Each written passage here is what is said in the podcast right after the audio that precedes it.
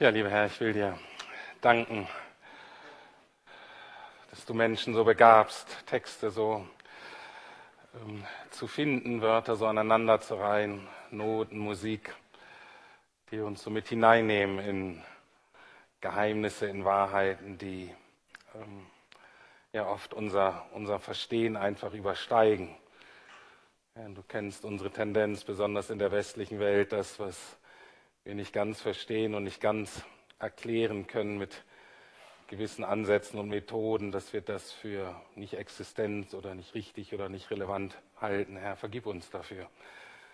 Und ähm, danke, dass viele Menschen eben nicht so ticken und auch nicht getickt haben. Danke, dass du andere Wege hast, um uns mit hineinzunehmen in Dinge, die eben größer sind als unser Verstand, größer als unser rationales Aufaddieren. Danke dir dafür. Danke, dass es deswegen nicht dumm ist oder einfach. Aber danke, dass es einfach noch mehr ist, andere Dimensionen. Und so bitte ich dich, Heiliger Geist, auch das, was ich jetzt sage, ähm, einerseits ganz schlicht, andererseits völlig unverständlich. Ähm, komm du hinein und schließ uns das auf, so wie wir es brauchen, Herr. Amen. Ja, manche merken das vielleicht an der Stimme von mir, manche sind ein bisschen sensibler, die kriegen immer gleich mit, wenn mein linkes Auge entzündet ist oder meine Stimme ein bisschen belegt. Ähm, genau, ich bin etwas erkältet und werde mich deswegen schon entschuldigen oder ich würde euch raten, mir bei der Begrüßung danach nicht die Hand zu geben oder zu umarmen. Wenn ihr das dennoch machen wollt, eigenes Risiko, aber nur ähm, so geht's mir gerade.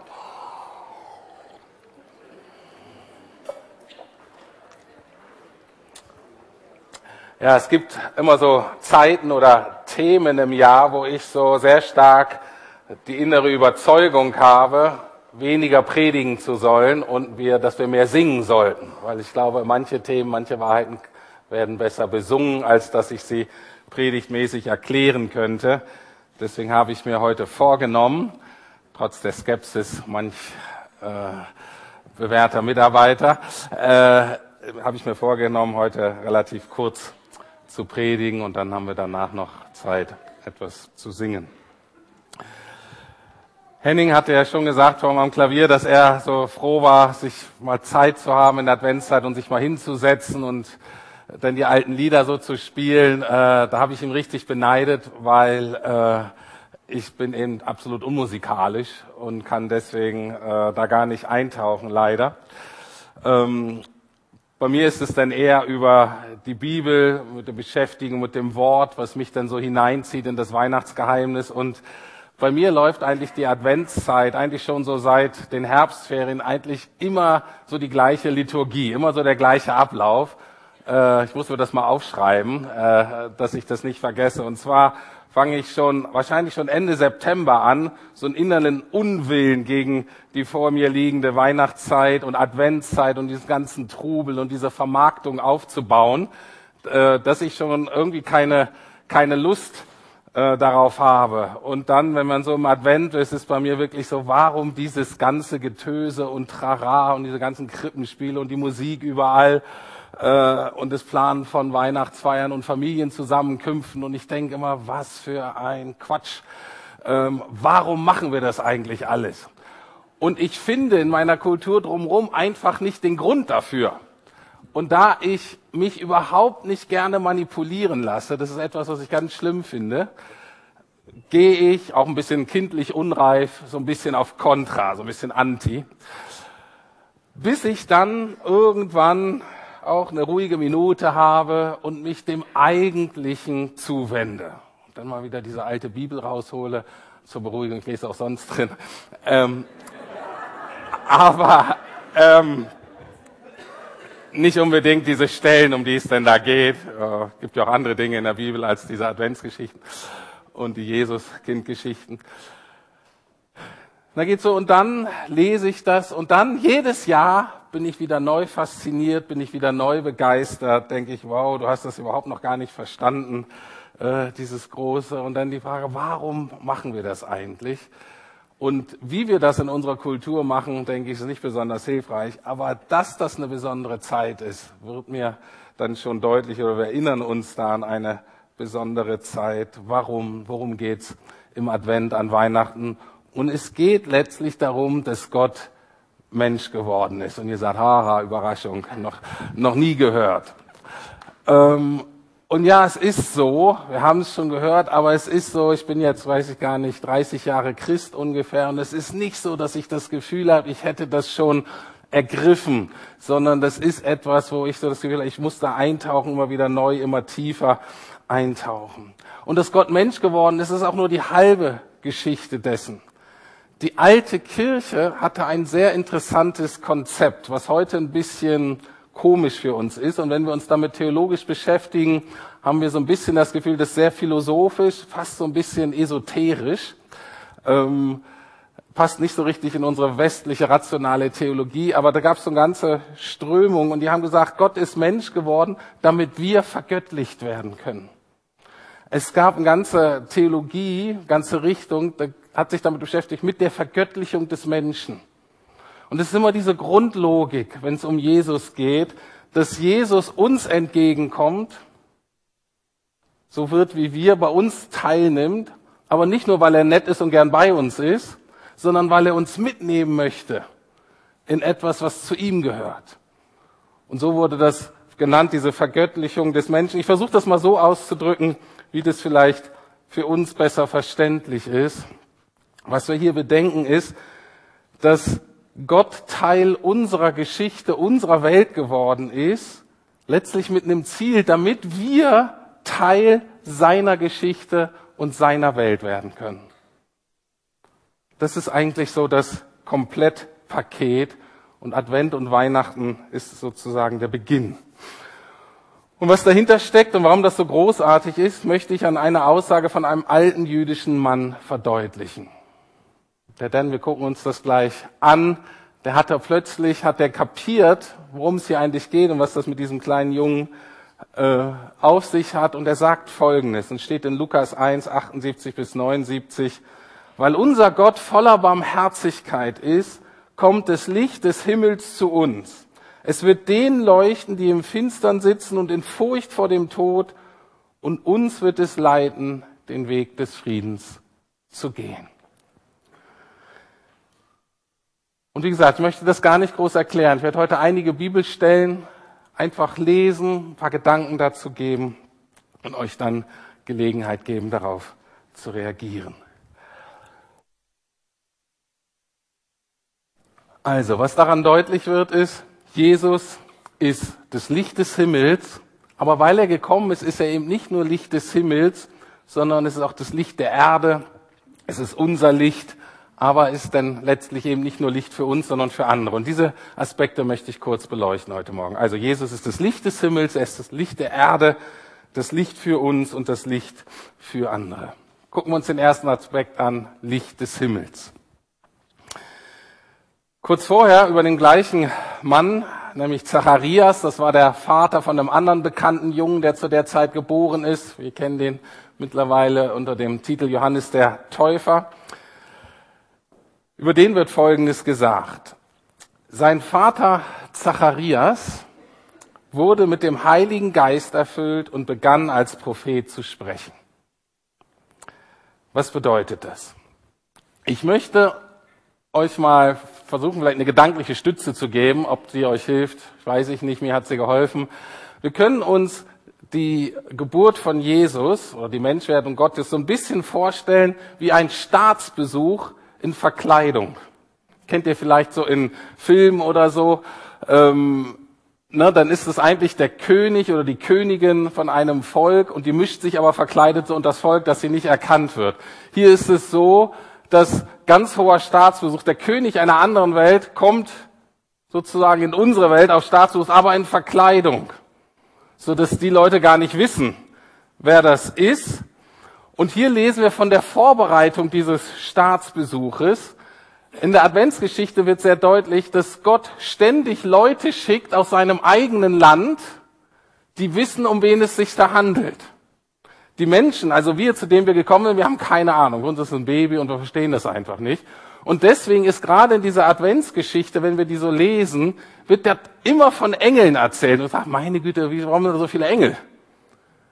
Das hat damit zu tun, dass die Jesus eben aus seinem eigenen Land kennen und deswegen genau wissen, um wen es sich handelt und paar ganz besondere Menschen, nämlich diejenigen, die, zu denen Gott direkt gesprochen hat, die mit dem Heiligen Geist erfüllt werden. Der Heilige Geist ist ja Gott ne, dritte Person Gottes. Das heißt, Gott selber macht den jetzt klar und gibt denen eine himmlische Perspektive. Ohne dessen hätte auch dieser alte Mann keine Ahnung gehabt, worum es sich da handelt bei diesem Kind. Also dieser Zacharias bekommt jetzt zumindest für einen Moment eine himmlische Perspektive. Und deswegen, und dann sagt er plötzlich, weil unser Gott voller Barmherzigkeit ist, kommt das Licht des Himmels zu uns. Und der alte Mann weiß plötzlich, wer dieses Baby ist und was das bedeutet. Und er ist absolut sprachlos vor Begeisterung. Er kann sein Glück eigentlich nicht fassen. Von Gott wird mal gesagt, an einer Bibelstelle, er, der als einziger Unsterblichkeit besitzt und der in einem unzugänglichen Licht wohnt. Das wird angedeutet, mit wem wir es hier zu tun haben. Eine, ein majestätisches Wesen, wofür, für das wir gar keine Kategorien haben im Menschlichen. Und der kommt auf die Erde. Wie wollen wir das groß erklären? Es ist eigentlich unfassbar, aber es ist fantastisch. Stellt euch mal vor, ihr seid politisch interessiert irgendwie und ihr sitzt da am Café Einstein und vielleicht wisst ihr das, da kommen ja oft so Politiker hin, ich glaube eher so die CDU-Riege. Äh, und, ähm, und stellt ihr vor, ihr sitzt da einfach, habt ein bisschen Zeit, trinkt einen Kaffee und plötzlich kommt Angela Merkel an euren Tisch und sagt, hey, tut mir leid, ich möchte ja nicht stören, aber ähm, äh, ich würde Sie gern kennenlernen. Und äh, wenn Sie wollen, können Sie mich fragen, was Sie wollen. Ich habe hier eine Stunde Zeit und wir könnten quatschen. Wie wäre das? Oder ich spiele ja Tennis. Ich stelle mir so vor, ich spiele Tennis einfach mit meiner Tochter Lotte und kommt, plötzlich kommt Roger Federer auf den Platz und sagt einfach, willst du ein paar Bälle schlagen? Und ich sag, boah. Oder ihr kickt mit ein paar Freunden, okay, meine Beispiele sind ein bisschen sportlastig, ihr kickt mit ein paar Freunden, spielt Fußball und plötzlich kommt Messi einfach vorbei und sagt, hey Jungs, darf ich mitkicken? Ähm, kann ich euch ein paar Tricks aus der Nähe zeigen? Was wäre deine Reaktion? Voraussetzt spielt Tennis oder interessierst dich für Fußball. Du kannst irgendein Beispiel nehmen in dem Bereich was weiß ich, Musik, Sänger, keine Ahnung, Schauspieler. Also meine Reaktion wäre, ist der Hammer. Klar, wunderbar, super. Aber jetzt stellt euch vor, ihr seid mit Leuten, die die nicht kennen, die aus einer anderen Welt sind. Und da kommt Angela Merkel und will sich zusetzen und denkt, hä, was will die denn hier? Die soll die mit die mächtigste Person dieses Landes sein? Erstmal schon eine Frau und dann so eine Frau? Kann doch nicht. Ne? Oder manche würden vielleicht sagen zu Messi, was will denn das kleine Pummelchen hier? Was sollen wir von dem lernen? Okay? So ist es mit Jesus. Manche Leute, die ihn kennen, die wissen, um wen sich handelt, die sind einfach aus dem Häuschen. Und die anderen, die brauchen einfach ein bisschen mehr Zeit. Und wir Menschen gehören in der Regel zu denen, die einfach mehr Zeit brauchen, bis wir dieses besondere Kind, diesen Gott in diesem Kind ähm, erkennen. Und deswegen für mich die Frage, wie lange hast du gebraucht, bis du das kapiert hast mit Jesus? Oder bist du so wie ich jetzt, weil ich habe gedacht, ich habe schon viel erkannt und dann erkenne ich immer wieder Neues. Oder vielleicht bist du auch hier heute Morgen und sagst, boah, ich bin gerade noch so am Entdecken, ich weiß es gar nicht herzlich willkommen. Nimm dir alle Zeit, die du brauchst. Und wir beten, dass auch zu dir der Heilige Geist kommt und dir das irgendwie erklärt, weil wir können das letztlich nicht. Aber er ist gekommen. Das Licht des Himmels ist gekommen. Aber weil er eben gekommen ist, ist er nicht nur das Licht des Himmels geblieben, sondern auch das Licht der Erde. Einer seiner Freunde hat auch einen Bericht über ihn geschrieben, so ein sogenanntes Evangelium über Jesus, und der war auch so fasziniert von dem Jesus und der beschreibt es, beschreibt Jesus folgendermaßen. Steht in Johannes 1, 4 bis 5. In ihm war Leben und dieses Leben war Licht für die Menschen. Das Licht scheint in der Finsternis und die Finsternis hat es nicht erfasst. Das ist das, was Johannes über Jesus sagt. Und das hat so ein paar Grundaussagen, die es wichtig ist, dass wir uns die immer mal wieder uns dran erinnern, uns bewusst machen. Erstens, Licht ist immer stärker als Finsternis. Egal wie dick die Finsternis ist, wenn du es schaffst, da Licht reinzubringen, wird das Licht eine Auswirkung haben.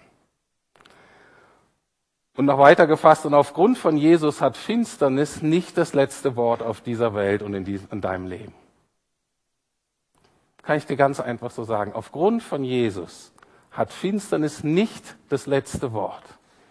Mag viel plappern, mag viel angerichtet haben, es hat nicht das letzte Wort, weder in dieser Welt noch in deinem Leben.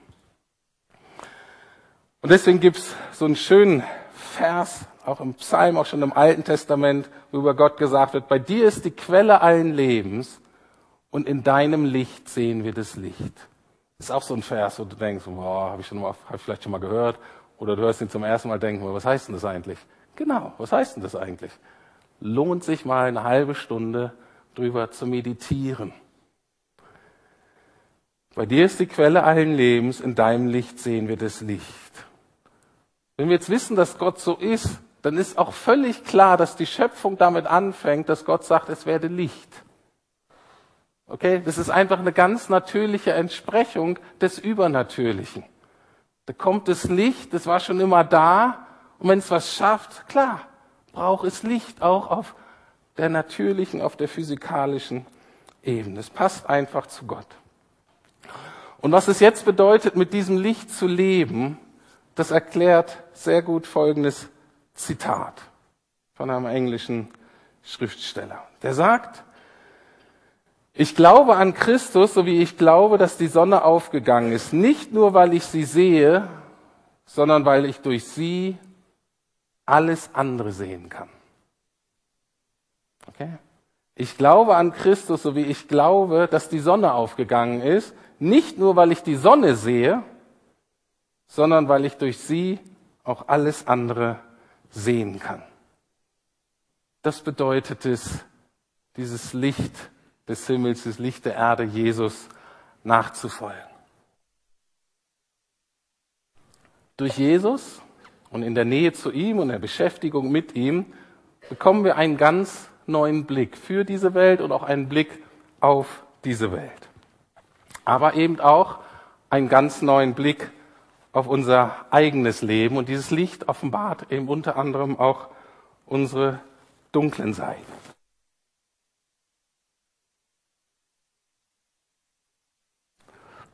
Das ist der dritte Punkt. Jesus ist Licht für uns. Und zwar in einer doppelten Funktion und erstmal eben auch Dinge aufzudecken. Im Neuen Testament im Epheserbrief steht Folgendes. Verse 5 Kapitel 5, Vers 8. Früher gehörtet ihr zwar zur Finsternis, aber jetzt gehört ihr durch den Herrn zum Licht. Lebt nun auch als Menschen des Lichts.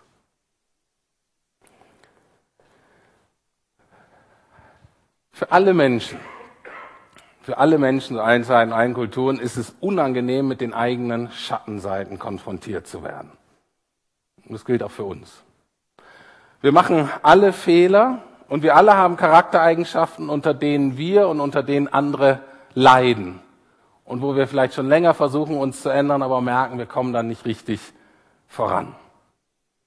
Wenn du denkst, du bist eine Ausnahme und schuld sind immer die anderen, dann hast du noch ein größeres Problem. Und dann kannst du danach zu mir kommen und dann versuche ich dir zu helfen. Ähm, Genau, ähm, ich gehe da nicht weiter darauf ein, aber sonst die, die normalen Sünder sozusagen, ähm, wir alle leiden darunter. Wir leiden unter unseren Schattenseiten. Wir leiden unter unseren blinden Flecken, unsere blinden Punkte, die wir anscheinend, auf die wir keinen Zugriff bekommen.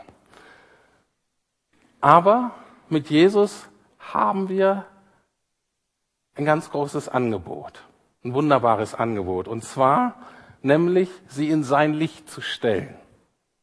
Wir nennen das zu bekennen, ehrlich zuzugeben, dass es so ist. Und das hat mehrere erstaunliche Auswirkungen. Das eine, erstmal diese Freiheit, ehrlich sein zu können.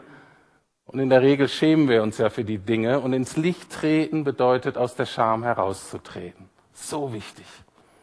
Wenn das dein Thema ist, bleib da nicht drin, bleib nicht in der Finsternis, bleib nicht in der Scham, bleib nicht in der Peinlichkeit. Tret aus. Vielleicht auch erstmal nicht vor Menschen, vor Jesus, der es sowieso kennt. Tritt hinaus ins Licht. Aber dann gibt's da eigentlich noch was, noch was Schöneres, dann geht's auch weiter.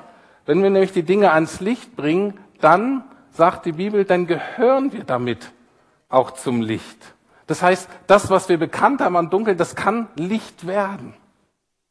Das kann Gott zu etwas Gutem machen. Das kann uns enger eben mit Jesus verbinden. Das soll nicht nur mal so eine momentane Erleichterung bringen, sondern soll unser Leben so verändern, dass wir näher bei Jesus bleiben und dadurch verändert werden. Und wir haben eine Geschichte in der Bibel, die das sehr schön verdeutlicht.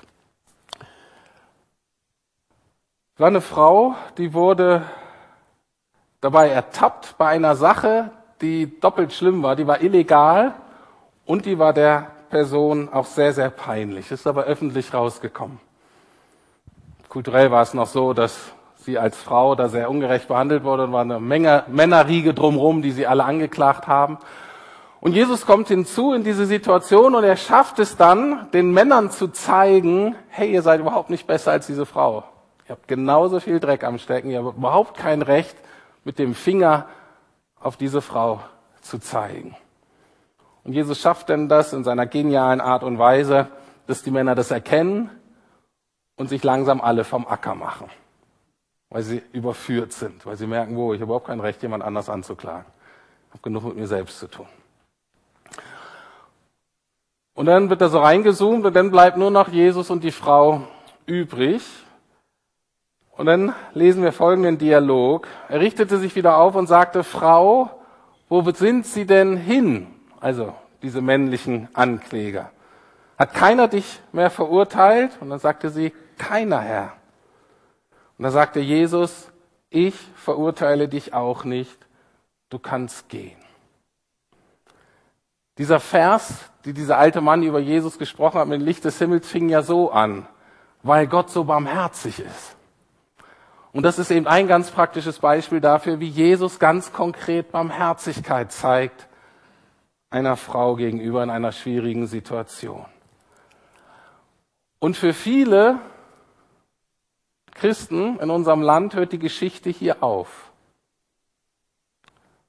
Und die sagen, da seht ihr, Jesus verurteilt niemand. Das mit den Sünden und der Schuld, das interessiert ihn gar nicht. Jesus ist nur dazu da, dass er annehmen möchte, dass er bestätigen möchte dass er ermutigen möchte. Und ja, Jesus möchte bestätigen, annehmen und ermutigen. Aber die Geschichte hört hier nicht auf. Die Geschichte geht weiter. Und das ist wichtig. Jesus sagt er nicht nur, du kannst gehen, sondern, und danach sagt er noch Folgendes zu dieser Frau, sündige aber nicht mehr. Hör auf mit dem, was du tust. Ändere dich. Warum sagt er das? Ich möchte Sünde mal heute definieren als dunkle und destruktive Kräfte in unserem Leben. Egal, wo sie nun herkommen, ist egal. Das sind dunkle und destruktive Kräfte, die unser Leben, das Leben, was Gott sich eigentlich für uns gedacht hat, zerstören. Und da reicht es nicht, wenn es diese Kräfte wirklich gibt, dass Jesus uns trotz dieser Kräfte liebt und annimmt sondern Jesus geht einen Schritt weiter und sagt, wir sollen, sollen und dürfen diese dunklen und destruktive Kräfte in unserem Leben überwinden. Wir dürfen sie hinter uns lassen. Wir dürfen eben nicht mehr der prägende Einfluss in unserem Leben sein. Aber wie soll die Frau das machen? Ist ja auch nett von Jesus, dass sie sagt, hör mal zu, ne, das ist so dein Problem und ich nehme dich darin an und ich mag dich dennoch, das ist ja schön. Und jetzt sagt er einfach, sündige nicht mehr, hör auf damit. Sag den dunklen, destruktiven Kräften, stopp. Und du liest dann, oh, wie soll die das denn machen? Das ist ja fast ein bisschen unfair. Aber der Text geht weiter. Der Text hört hier nicht auf sondern dann sagt Jesus nämlich, ich bin das Licht der Welt. Wer mir nachfolgt, wird nicht mehr in der Finsternis umherirren, sondern wird das Licht haben, das zum Leben führt. Das heißt, zu einer echten Veränderung gehört nicht nur die Dinge zu bekennen, ans Licht zu bringen, aus der Scham auszutreten, sondern Jesus sagt der Frau, für die ist jetzt auch der nächste Schritt ganz wichtig. Folge mir nach. Bleib du nah bei mir. Bring du immer wieder diese Finsternis, diese zerstörerischen Kräfte, bring sie zu mir. Berede alles im Alltag mit mir. Bleib nah dran, egal worum es geht. Bleib du bei mir, denn ich bleibe bei dir. Ich bin dir ganz, ganz nah. Und er sagt, wenn du anfängst, deinen Alltag mit mir zu gestalten, dann wird es nach und nach hell in deinem Leben. Und die destruktiven Kräfte der Finsternis verlieren ihre Macht. Und du kannst immer mehr im Licht leben. Und deswegen können wir dann vor diesem Hintergrund so einen schönen Vers wieder aus dem Alten Testament beten. Können wir sagen, der Herr ist mein Licht und mein Heil. Vor wem sollte ich mich fürchten? Der Herr ist für mein Leben wie eine schützende Burg. Vor wem sollte ich erschrecken? Das ist wahr, das ist real, das ist erfahrbar mit Jesus. Der Herr ist mein Licht und mein Heil, vor wem sollte ich mich fürchten? Der Herr ist für mein Leben wie eine schützende Burg, vor wem sollte ich erschrecken? Was für eine Ermutigung für jeden von uns, egal in welcher Lebenslage wir sind. Egal wo und wie die Herausforderungen liegen, vielleicht jetzt auch schon über die Weihnachtsfeiertage. Und wenn wir nun selber zum Licht gehören, folgt daraus ganz natürlich, dass wir auch gerufen sind, unser Umfeld zu erhellen. Jesus ist eben nicht nur das Licht für diese Welt, für uns, sondern es ist eben auch Licht für andere und für diese Stadt. Ich lese mal folgende Verse vor von Jesus. Das ist im Matthäus Evangelium. Ihr seid das Licht der Welt. Okay, jetzt ist so nicht nur Jesus das Licht der Welt, sondern er sagt, wir sind das Licht der Welt. Eine Stadt, die auf einem Berg liegt, kann nicht verborgen bleiben. Auch zündet niemand eine Lampe an und stellt sie dann unter ein Gefäß. Im Gegenteil. Man stellt sie auf den Lampenständer, damit sie allen im Haus Licht gibt. So soll auch euer Licht vor den Menschen leuchten. Sie sollen eure guten Werke sehen und euren Vater im Himmel preisen. Das ist die logische Konsequenz daraus, dass Jesus als Licht in der Welt zu uns gekommen sind, als die, die das Licht weitertragen. Und damit möchte ich euch einladen, jetzt schon, äh, dieses Thema wird nicht aufhören jetzt für uns in der Adventszeit, sondern das wird auch das zentrale Thema unserer Gebetswoche im Januar sein. Wir werden uns mit diesen einzelnen Aspekten dieses Lichtes beschäftigen. Wir werden uns mehrere Abende hier zusammentreffen mit dem Schwerpunkt Lobpreis, einmal auch bei Neustart in der Fürbitte aber auch die Gelegenheit, schon jetzt guckt euch an, wo ihr in der Woche ähm, euch mal eine Stunde frei nehmen könnt, um dann hier im Gebetsraum zu beten. Wir werden da so Stationen haben und ihr werdet diese fünf verschiedene Aspekte, kommt noch einer dazu, den ich hier nicht hatte, ähm, habt ihr mal Zeit, das durchzubeten. Eine Stunde im Gebetsraum. Ich bin sicher, das wird was mit euch selber machen, aber das wird auch was mit uns als Gemeinde machen wenn wir uns darauf ähm, fokussieren. So, ich komme zum Schluss. Das alles steckt meines Erachtens hinter dieser Aussage des alten Mannes von vor 2000 Jahren über Jesus. Weil unser Gott voller Barmherzigkeit ist, hat er gesagt, kommt das Licht des Himmels zu uns. Oder wir können sagen, ist das Licht des Himmels zu uns gekommen und dieses Licht lädt uns ein, nah bei ihm mutig in seinem Licht zu leben. nah bei ihm, mutig in seinem Licht zu leben. Die Band kann schon nach vorne kommen. Ich komme zum Schluss und möchte wieder aufgreifen, was ich am Anfang gesagt habe. Worum geht es eigentlich bei Advent? Worum geht es bei Weihnachten? Und da habe ich gesagt, Gott ist Teil unserer Geschichte, unserer Welt geworden, damit wir Teil seiner Geschichte, seiner Welt werden können. Jetzt aufs Thema Licht ähm, angewandt, kann ich genauso sagen, Gott ist Teil unserer Finsternis geworden, damit wir Teil seines Lichtes werden können. Und herzliche Einladung dazu, das zu tun. Vielleicht auch ganz bewusst nochmal zu sagen, ja, das will ich. Ich will Teil dieser Geschichte sein. Ich will raustreten aus der Finsternis. Ich will mich einklinken in diese Heilsgeschichte Gottes. Ich will dabei sein. Dann kannst du das tun, vielleicht zum allerersten Male, herzliche Einladung, ähm, oder auch zum 53.000. Male. Auch das ist gut und richtig und wichtig. Und wir werden das tun mit dem folgenden Lied. Es ist ein etwas ungewöhnliches Lied, es hat kein Refrain, ist ein bisschen länger, ist eigentlich eher ein Lied wie ein Gebet. Ähm, und manche von euch kennen das, die können das schon so mitsingen. Wenn ihr es nicht kennt, guckt euch einfach so den Text an. Ähm, ist relativ viel Text für so moderne Lieder, aktuelle Lieder. Aber ich finde das Lied sehr schön, weil es uns einlädt, einzutreten in das, in diese Heilsgeschichte Gottes. Und wo es gut ist, gibt uns immer wieder Gelegenheit, auch darauf zu antworten und sagen, okay, heute auch ich will das tun. Herzliche Einladung dazu, aufzustehen und dann schließen wir danach noch auf mit einem sehr schönen